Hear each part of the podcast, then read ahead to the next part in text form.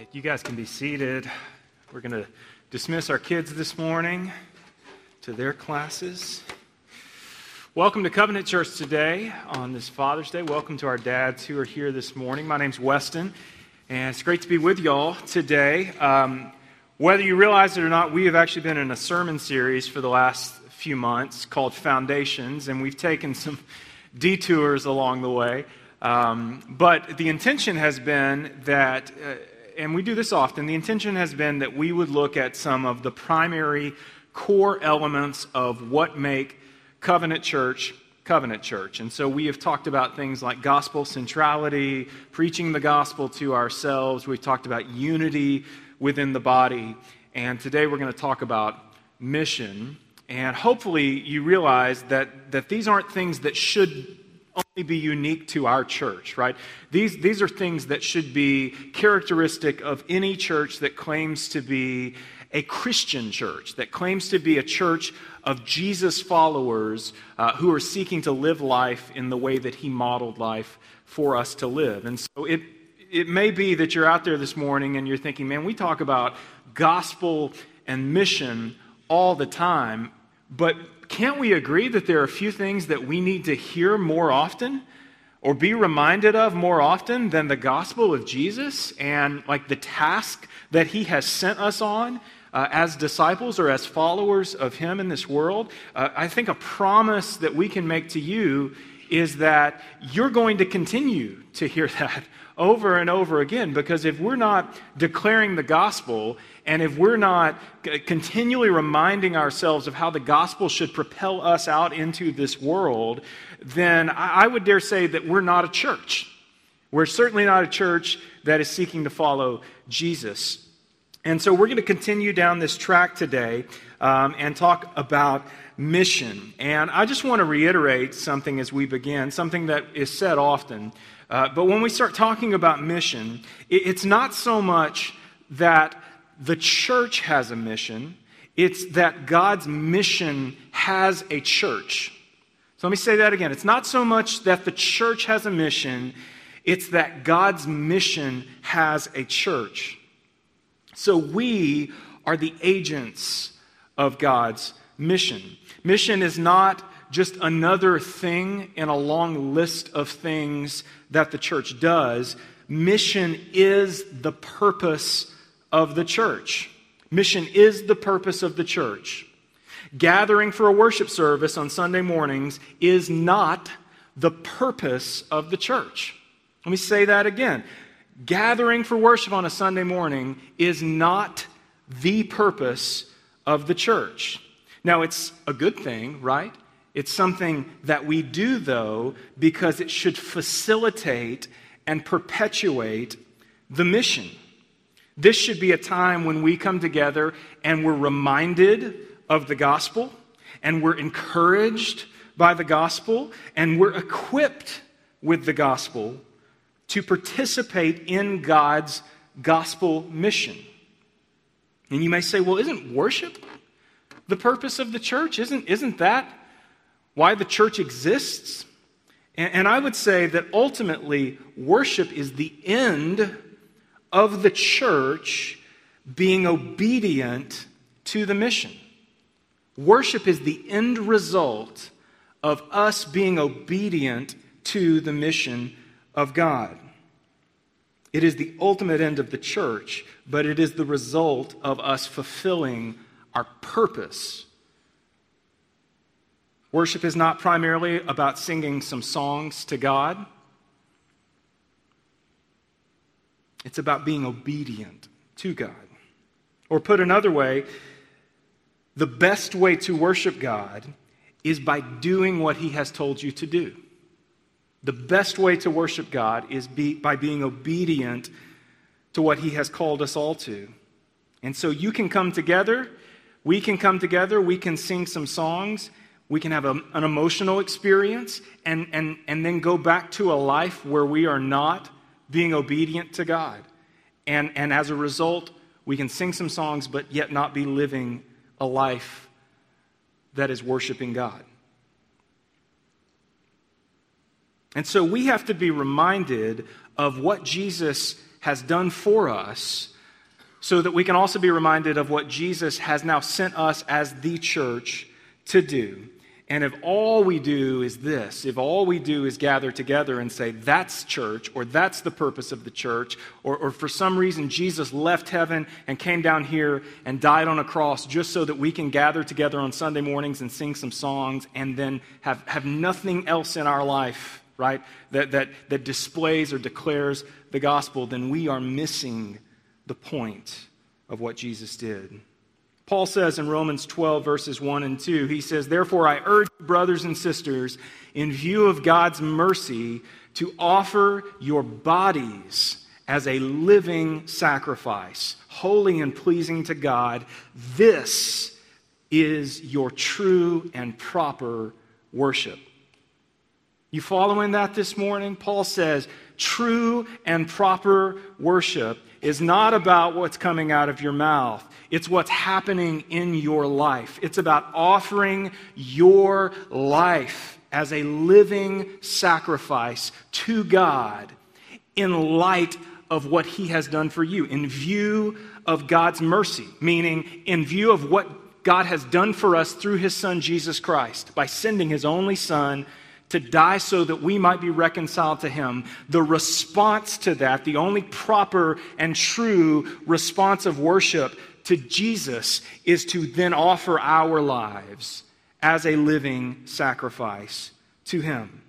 So, listen, the New Testament is not primarily a book of liturgy, meaning it's not a book of prescriptions on how we gather together to worship God on Sunday morning.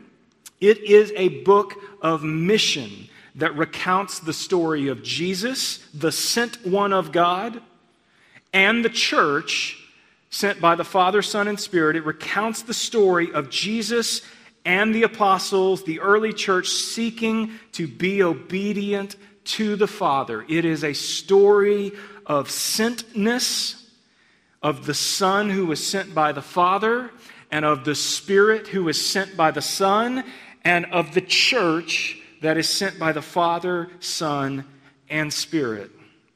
And when we talk about the church, we're talking about both the collective and the individual, um, not just the we, but also the you. When we talk about mission, we're not just talking about things that we do together, we're also talking about how you live life every day in light of Jesus, right?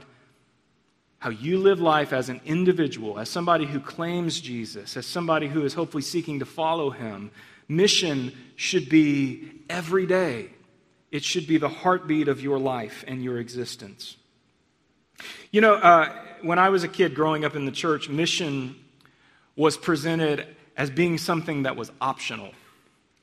I don't know if this is your experience or not. I talk about this a lot because I wonder if, if there are some of you uh, because of, of maybe the church environment that you grew up in, if you still view mission as a choice or as an option for the Christ follower. And, and, I would say to you, the biblical example is nothing could be farther from the truth because mission is not just some other thing that the church does, mission is the purpose of the church. But, but when I was a kid, mission wasn't presented as mission or the mission of God, it was presented as missions. It was a program of the church. It was a department of the church alongside music ministry or youth ministry. It was just one other thing in a long list of things that we did. And so the, the takeaway for me as a kid was one, that missions was primarily about going somewhere else. It was primarily about leaving and going to another part of the world. Missions uh, was not about anything really that happened at home. Apparently, there wasn't mission work to be done in the place where we lived. And also, the takeaway for me was that it was only for special called people. So, in other words, what I, what I gleaned from my church upbringing was that uh, we were not all called to be missionaries for Jesus. Instead, those were special people um, who had responded to some kind of individual calling that Jesus had placed on their lives. Um, also, uh, a takeaway was that mission work was something that you did for like a week in another part of the world, and then you came back and you just lived your regular life the rest of the year. That the missions was this kind of project based thing.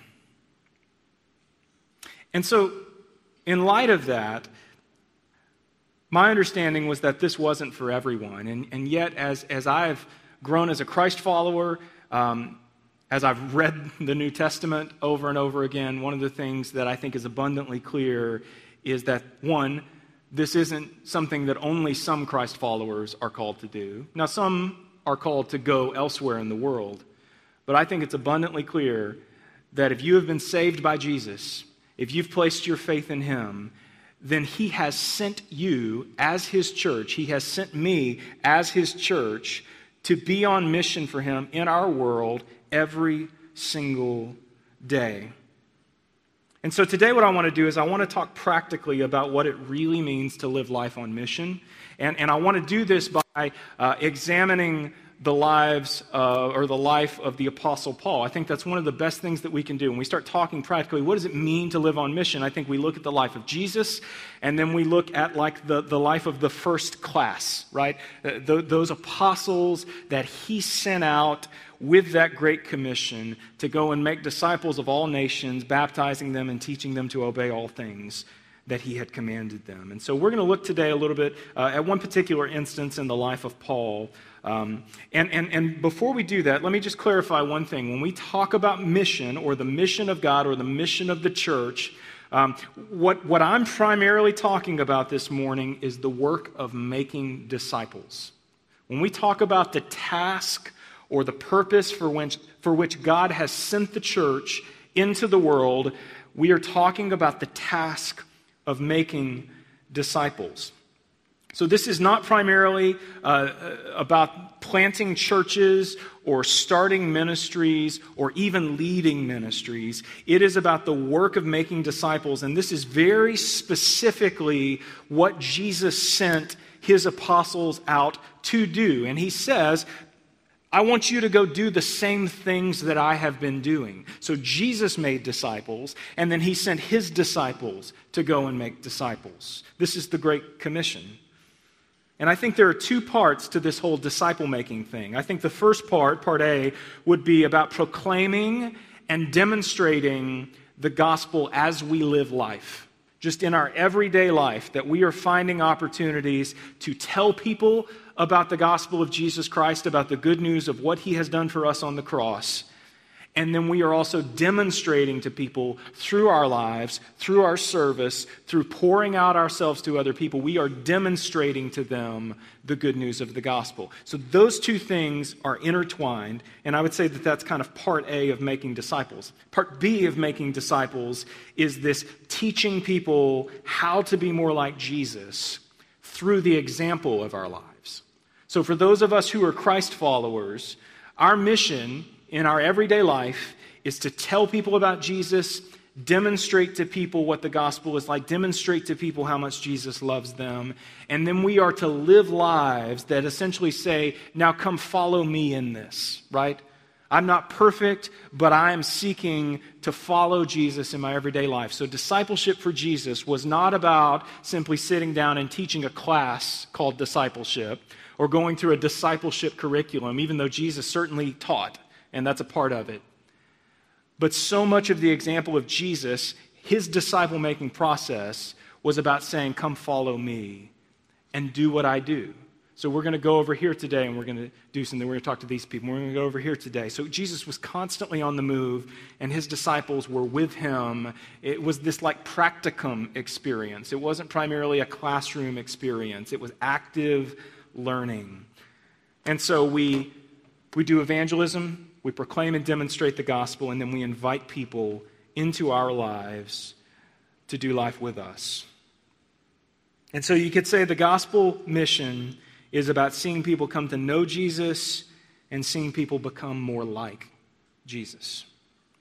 But remember, guys, God, God's not like grading us on how successful we are in this. You know, our, our eternity is not based on how many people come to know Jesus through our ministry, right? That is His work.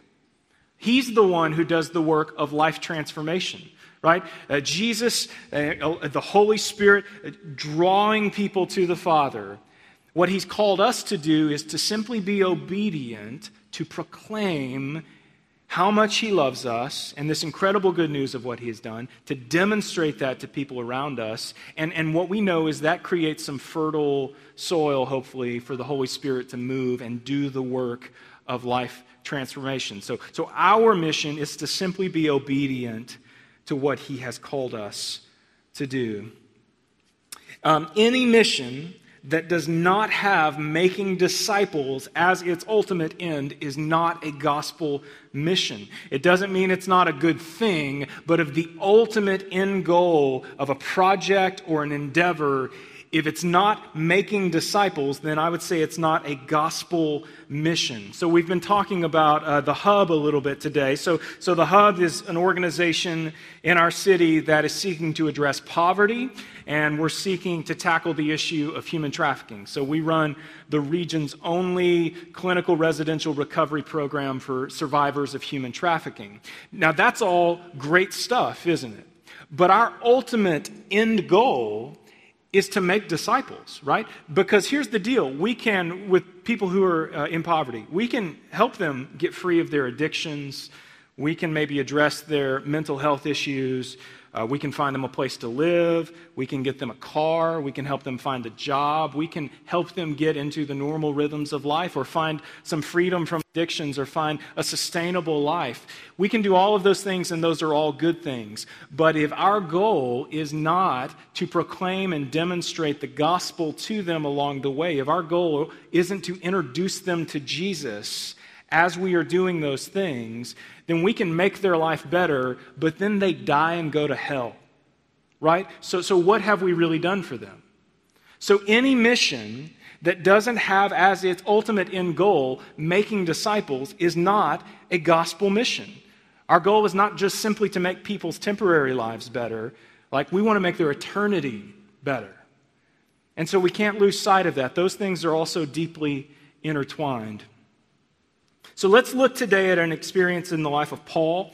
And, and I want to explore the practical side of, of what being on mission looked like for him. And I'm going to read this morning an, an extended passage. We're not even going to put it up on the screen. I'm, I'm, i just want you to kind of listen uh, to this story. This is, this is a very epic story in the life of Paul. Um, and then we're going to look at four quick points that I think we see in the story. And I'm going to go ahead and tell you what they are so that you can be listening for them as we go through this account.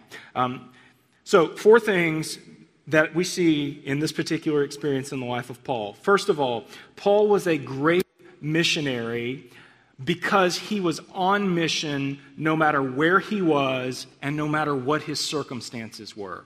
So, what made Paul a great missionary was not the fact that he traveled to a bunch of places. It isn't necessarily even the fact that he planted a bunch of churches. What I think made Paul a great missionary was the fact that he was on mission no matter where he was and no matter what his circumstances were. Secondly, uh, Paul displayed a curious lack of fear. He displayed a curious lack of fear.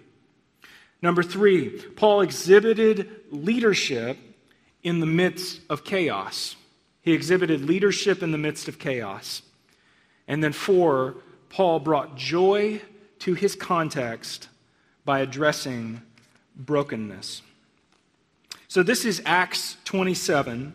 And uh, just a little bit of backstory here Paul has been arrested.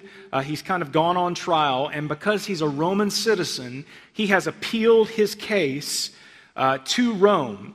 And so, where we pick up in the story, Paul is setting sail for the city of Rome, and they encounter some issues along the way. This is Acts 27, beginning in verse 13. And this is, this is a long passage. So, so I would encourage you just kind of get a mental picture of what's happening here.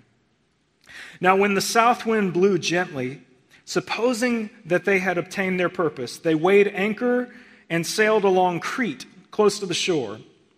And soon a tempestuous wind called the Northeaster struck down from the land. And when the ship was caught and could not face the wind, we gave way to it and were driven along. Running under the lee of a small island called Cauda, we managed with difficulty to secure the ship's, ship's boat. After hoisting it up, they used supports to undergird the ship. Then, fearing that we would run aground on the Syrtis, they lowered the gear, and thus they were driven along. Since we were violently storm tossed, they began the next day to jettison the cargo.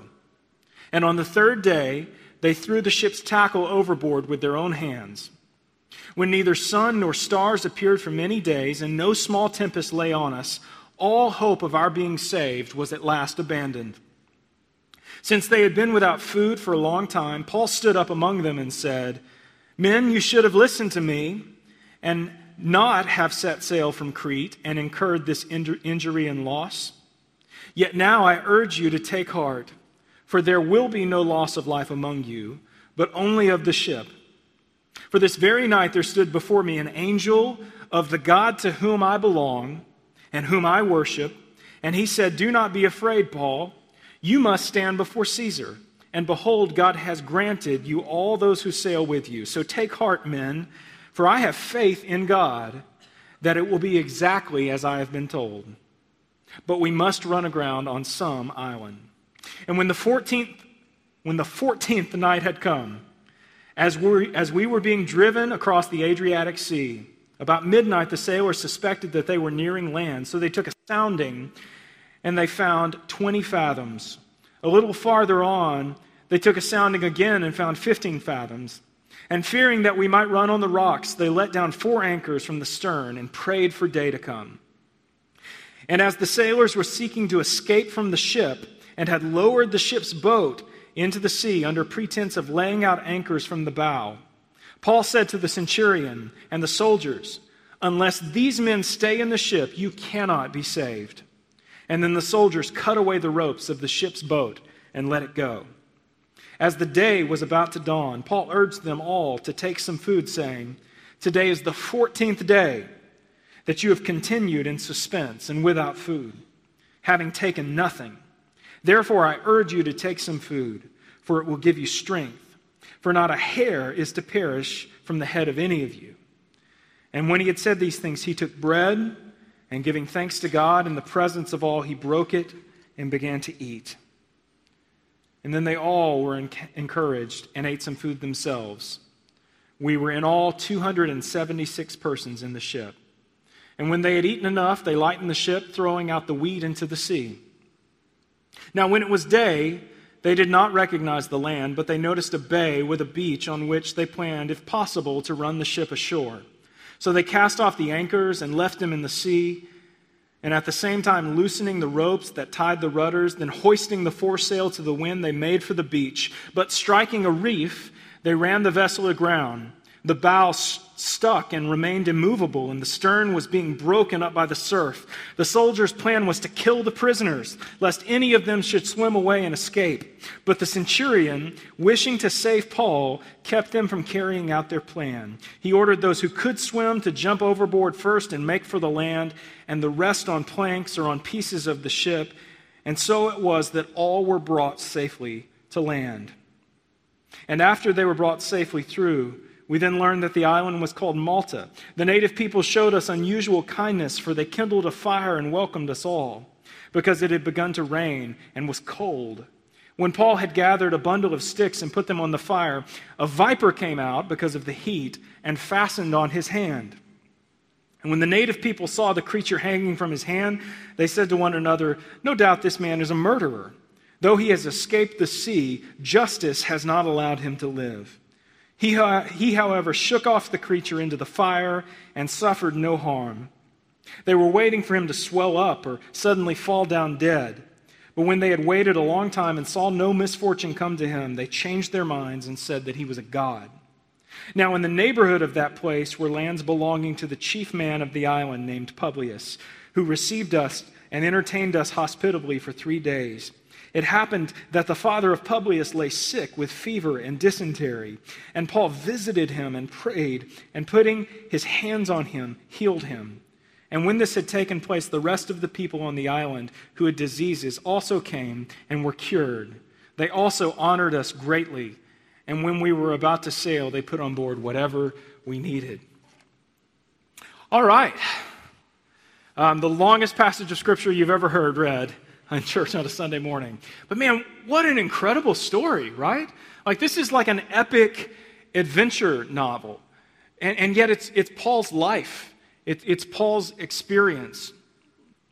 Paul had had a rough couple weeks. I think it's clear. Like, he's a prisoner uh, he's been held captive on this boat in the midst of a terrible storm for at least 14 days, right? Uh, in the middle of this storm, uh, they haven't eaten in two weeks. Uh, he gets shipwrecked, literally washes to shore. He's been exposed to the elements. He's cold. And if that wasn't enough, he gets bitten by a poisonous snake, right?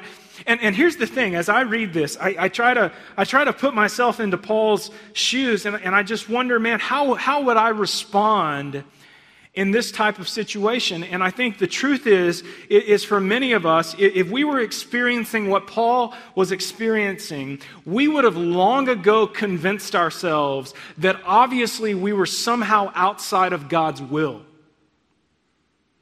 Like we would have convinced ourselves, because all of these obstacles were continually coming into our path, that obviously we were doing something wrong. And, and I just want to I want to point out to us, guys, that this is a false doctrine that many of us hold fast to. This idea that if we're really doing what God wants, then everything's going to be easy. Or that if we're really doing what God wants, that everything that we need, every provision that we need, or everything that we want is just going to magically appear, that God is going to pave the way for us. And, and the alternate, if we're not doing what God wants, then there are going to be roadblocks, there's going to be hardship, like it's going to be tough going. I, I, I, think that this finds its rooting really more in like pagan mythology. So you think about like the Greek and Roman mythological gods. This, this is more their MO, right? This isn't the God of the Bible that we're talking about. Because if you read the New Testament, um, we're talking about a God that doesn't even pave the way for his own son to have an easy road right? He doesn't pave the way for Paul to have an easy road. He doesn't pave the way for Peter to have an easy road. In fact, all of these guys are martyred or exiled or experience some kind of incredible hardship in their pursuit of God and in their pursuit of God's mission. And, and, and Scripture goes so far, for all the mystery in this book, it's pretty clear that this isn't going to be easy for the people who choose to walk down this road. Jesus talks about this. The example of the apostles points to this. Jesus talks about like the narrow road and, and the narrow gate, and, and most people are not going to choose to follow Jesus. Most people are not going to choose to take up their cross because in doing so, we are knowingly choosing the difficult path, right? We are knowingly choosing the hard road. And the reason why we would do that is because we have experienced and come to an understanding of the beauty of the gospel, right? That's the only explanation for why a guy like Paul would subject himself to this kind of ridiculousness, right? Because his life has been changed by Jesus. So the example of Scripture is not simply that things are going to be hard, it's that we are going to have joy and hope and purpose in the midst of hardship, in the midst of rejection, in the midst of obstacles, that we will be filled with God, that we will be filled with His Holy Spirit, and that if it were not for that, there would be no way that we could actually follow Jesus in the way that He's called us to in this world. He says, I'm sending you a helper because you can't do this on your own. Paul couldn't do this on his own. Being filled with the Holy Spirit not only propels us out into this world, it actually gives us the tools that we need to do the work that Jesus has called us into. So, Paul was a great missionary, not just because he went to a bunch of places, but because no matter his situation or location or circumstances, he is on mission. In the midst of the storm, he is on mission, right? In the midst of his hardship, he is on mission being shipwrecked on an island, being snake bit. In the midst of this, he is on mission. He's not taking a breather. right? He's not going like we would, I just need some me time, right? Paul is engaging people for the gospel in the midst of this process. And I think it's important to like note the ways that he is doing this as well. Paul's not waiting for the right circumstances to do mission. He's not waiting for the stars to align. He's not waiting for the situation to be exactly uh, perfect. He is doing mission in spite of the circumstances. And so I read the story of Paul and I look at my own life and I go, man, what's my excuse, right? What's your excuse? Like, what is it that you're waiting on in order to follow Jesus in the way that he's called us to follow him? Secondly, Paul displays this just complete lack of fear. And man, if there's any message that I could preach every day to myself and to Christians in today's culture, it's a message that asks the question what are you so afraid of? What are you so afraid of? What is it that you don't believe about the gospel that is leading you to this place where your life is characterized by fear and an inordinate focus on your own safety and security. If you get on social media today and just start reading through the things that people are posting and you dig beneath the surface a little bit, I think what you find is that people are afraid of everything. People are afraid of everything. People are afraid of who's in office or not in office. People are afraid of, you know, that people are listening to them through their like Google tower thing that sits in their house. People are afraid that people are watching them through the camera on their computer. People are afraid of things that haven't happened. If you get on like my neighborhood association page, People are afraid of dogs. People are afraid of loud noises. People are afraid of other people that don't look like them. People are afraid of random people who are walking down the street. Like, it's, it's the most. Does anybody else know what I'm talking about there? We live in uh, a city that has a million gated communities because for some reason that gives us an illusion of safety. For some reason, we feel more secure in those settings? Why do we need that? Like, what is it that we are so afraid of? Because the gospel tells us, right?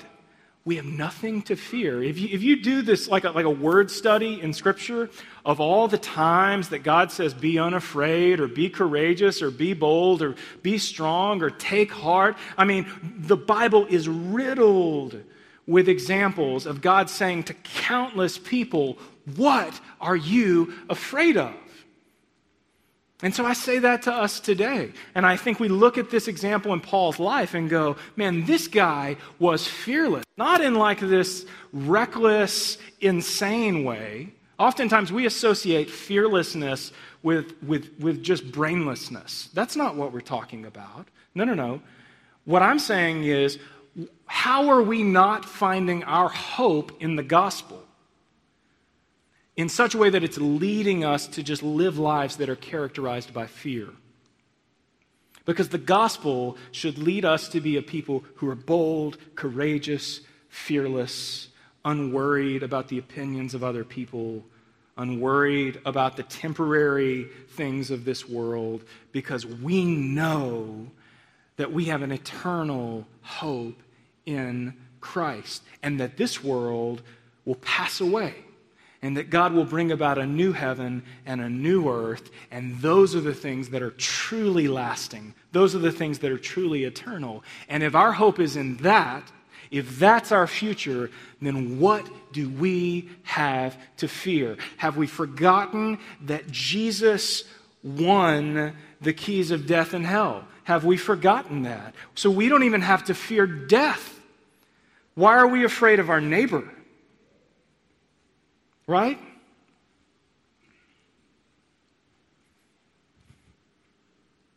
In the middle of this, Paul exhibits leadership. And I, I man, I think this is so key. Um, there's this move in today's world as we increasingly become a post Christian culture, as we increasingly become a post modern culture. There's a call from some people that believers should like uh, retreat from society and retreat from mainstream culture, and that we should kind of take this monastic approach and sequester ourselves away from culture. And I just want to ask you do you, do you see Paul doing that? Listen, Paul is living in the midst of a pagan culture that is more pagan than the America we live in right now, believe me. Paul is finding himself like literally stepping into the milieu with the political structure of Rome and the society that he's living in. He's literally going to Rome to appeal to Caesar, and he has purpose in this. Like he has gospel intentionality in this. He is going because of the mission that God has sent him on. He has every intention to go to Rome. And even in the midst of this storm, Paul's fearlessness leads him to stand up in the midst of sailors and centurions and soldiers and other prisoners who are all scared to death. Luke, who's writing uh, this account in Acts, says at the beginning, we read that we knew that all hope was lost. Paul is the one guy standing up going, all hope is not lost. And, and I have no doubt that people thought he had to have been just completely insane. Because not only is he saying, no, we're all going to make it, he's saying things like, I saw an angel right? God has spoken to me, and we're all going to be okay. Like, why do we think that the creator of heaven and earth doesn't work in supernatural ways? Right? We have to expect that of him. Paul's standing up and he is providing leadership. He is the captive in this story. He is standing up and providing leadership in the midst of a pagan culture. He is the voice of reason in the midst of confusion. Um, and all of this comes from his faith, right? His faith in God is so strong, his belief in the gospel is so strong that he's the one standing up going, hey, you guys should really eat something. It's been two weeks now. I mean, like, let's. I said everything's going to be fine. And so, a few things within that. Paul stands in stark contrast to the prevailing culture, right? So, Christianity, guys, we, t- we talk about this, but Christianity is a countercultural movement. Christianity is not a subcultural movement, um, which is what it is in America today. Often, Christianity reflects the mainstream culture. So, we have our Christian versions of things that, that, are, that are mainstream. We have our Christian music and our Christian t shirts and our Christian movies and all of this stuff. But the Christianity that Jesus provides the example for is not a subcultural movement, it's a countercultural movement. So it stands in stark contrast to the prevailing culture. And, and so should our lives. There should be something distinct and different and, and weird, honestly, about the way that we live life because we have been so motivated and so changed by the gospel. This is a countercultural movement. Uh, secondly, Paul's mission Listen, Paul's mission here doesn't seem to be to like make people behave. Paul's mission is not like behavioral modification. And he is on the ship with undoubtedly pagan sailors, Roman centurions that undoubtedly worship a number of gods, all of these people who don't believe in God. And Paul realizes, I cannot force these people to believe in God. I can't even coax somebody into believing in God, right? That's only work that God can do. All I can be faithful to do is to proclaim the gospel, which Paul does, by the way, in the midst of this, and to demonstrate the gospel. So to tell people that God loves them and to show them through my life that God loves them. That's all that I can do. The rest of the work is God's. So Paul's mission is not just to make people behave, it's not moral behavioral modification. His gospel is to be, or his mission is to be faithful and obedient to what Jesus has called him to do. Paul's voice is a voice of encouragement. In the midst of this, it isn't a voice of condemnation. Notice Paul isn't saying, guys, you know this terrible storm is happening because y'all worship all kinds of weird stuff, right? He doesn't say anything like that. He's encouraging people everything's going to be okay. God has spoken to me. We're all going to be all right. We're all going to be alive. Now, eat something. Everything's okay. Paul is a voice of encouragement in the midst of this. And then finally, Paul maintains a faithful presence. Paul has not sequestered himself away in a cabin or in his cell. He's not over there in a corner, like just praying the whole time and not talking to anybody, going, Well, I'm going to be okay, but all these other people are going to die. No, no, no. He is with them. He is in the middle of this situation with them, providing encouragement and not condemnation, maintaining faithful presence. And, and, this is a little bit of a rabbit trail, but man, I, I think that this story is like a fantastic passage to be examined by believers who feel called to be a part of the political process today. I think, I think this is an important thing for us to remember that no matter what you do, like no matter what your vocation is, um, and, and, and especially if you are somebody who feels led to be a part of the political process, that the mission does not change based on the kind of vocational work that you do, right? The mission is still to make disciples. And so if you feel called to be a part of the political process, your mission is still to make disciples, right? It, it's not simply to impact some very temporary change or policy things. The goal, the big picture, as a, a representative of Jesus in our world, is to make disciples, is to declare and to demonstrate the gospel as you go, as you live life. And I think this is a great passage to look at and go, man, how does this guy Paul interact with this completely pagan culture? How does he engage them? How does he lead them? How does he stand up as a voice of encouragement and hope? How does he declare and demonstrate the gospel in the midst of it? And then finally, this morning, Paul brings joy to his context by addressing brokenness. Um, Paul brings joy to his context, even though he has experienced great hardship and been shipwrecked and snake bitten and uh, had, you know, been exposed to the elements and just all of these things. He is the one who's going into the home of the governor of the island, Publius, and, and is going, oh, your father, and going like going into his his father who is ill and, and praying for him and laying hands on this guy he doesn't know and who certainly doesn't know anything about the God that Paul serves. And, and then guess what happens? Not only does he heal him, but, but then the inhabitants of the island start coming to Paul, right? So these pagan people are now coming to Paul going, man, what is this? So there is great joy that is brought to the island because this man who is led by the gospel of Jesus has come here. Now, this is something that is so essential to mission in today's world that we cannot miss it. So often in America today, the church is not characterized by the joy that we bring to our culture. We are characterized more often by the condemnation and vitriol that we spew upon our culture. That is not the example of Paul here. He could have very easily taken that tact. He does not. His mode is to demonstrate and to declare the gospel. And he demonstrates, as he has been empowered to, by healing. What an incredible thing, man, bringing joy to this place in the name of Jesus. And so, if you call yourself somebody who is trying to live life on mission, and yet there is not this intention on your part to bring encouragement, encouragement and joy to your context, whether that's your neighborhood or it's your workplace or it's your sports team or, or whatever it is. If your goal is not to demonstrate and declare the gospel by bringing hope and bringing joy and being somebody who is a rock of faith and being somebody who is encouraging, then man, what are you doing and what, what gospel are you reading? What Bible are you reading? Because that's not the example that we see here. So often, I hear people say, Man, you know, I, I, love Jesus and, and, and I'm a believer, but man, I just don't know what God wants me to do in my life.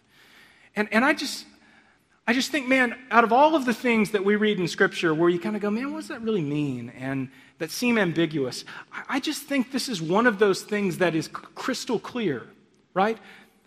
In the same way that the Father has sent me, Even so, I am sending you.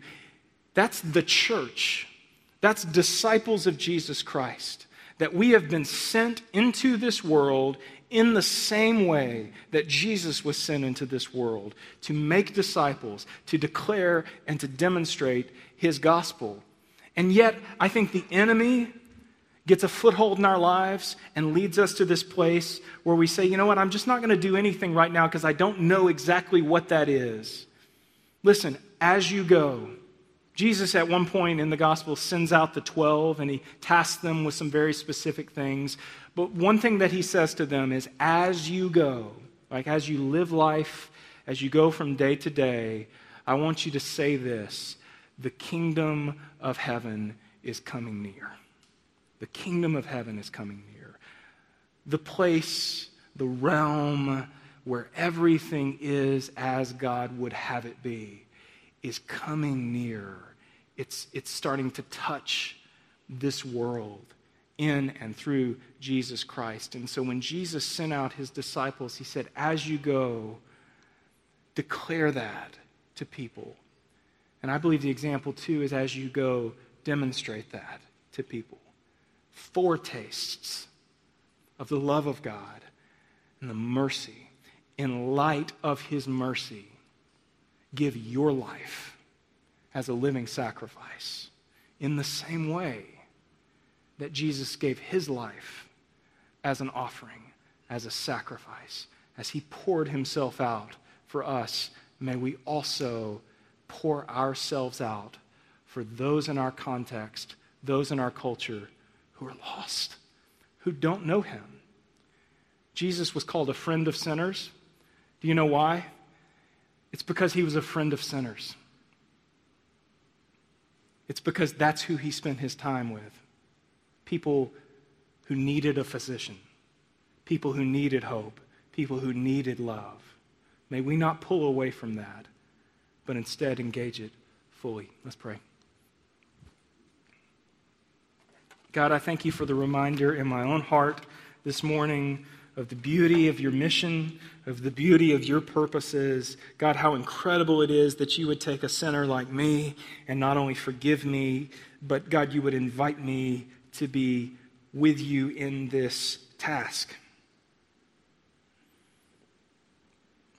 And I pray that in this Bible belty part of our country, God, where there's so much church influence, God, I pray that we would not come to a place of complacency when it comes to your gospel. I pray that we would not come to see your gospel as just being routine or normal, but God, that we would daily be reminded of just how incredible your sacrifice is. God, how incredible it is that you would do what you did for us, and how completely undeserving we are. Father, may we never lose sight of that. May we be propelled out into our world by it on a daily basis, God, seeking to live life on mission for you because of what you have done for us. God, teach us to be more like you. Father, help us to cooperate with you more in that. God, may we seek to submit more and more of who we are to you every day. We love you, Father. It's in your name we pray. Amen.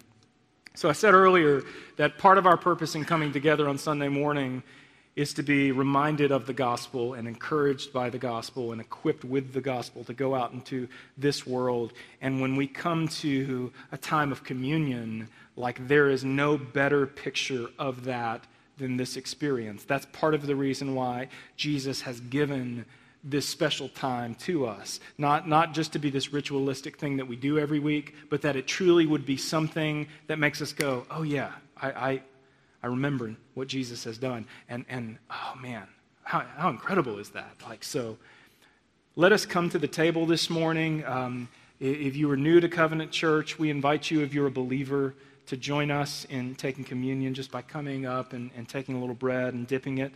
Um, but before you come this morning, I would encourage you to just take a few moments, spend some time in prayer, ask God to reveal um, sin in your life to you. Ask Him to reveal things to you that, that need to change. We are all people who are constantly, uh, hopefully, coming to become more like Him. We're all on this journey. None of us are like there at the pinnacle of some kind of Christian life. We all have growth, we all need to develop.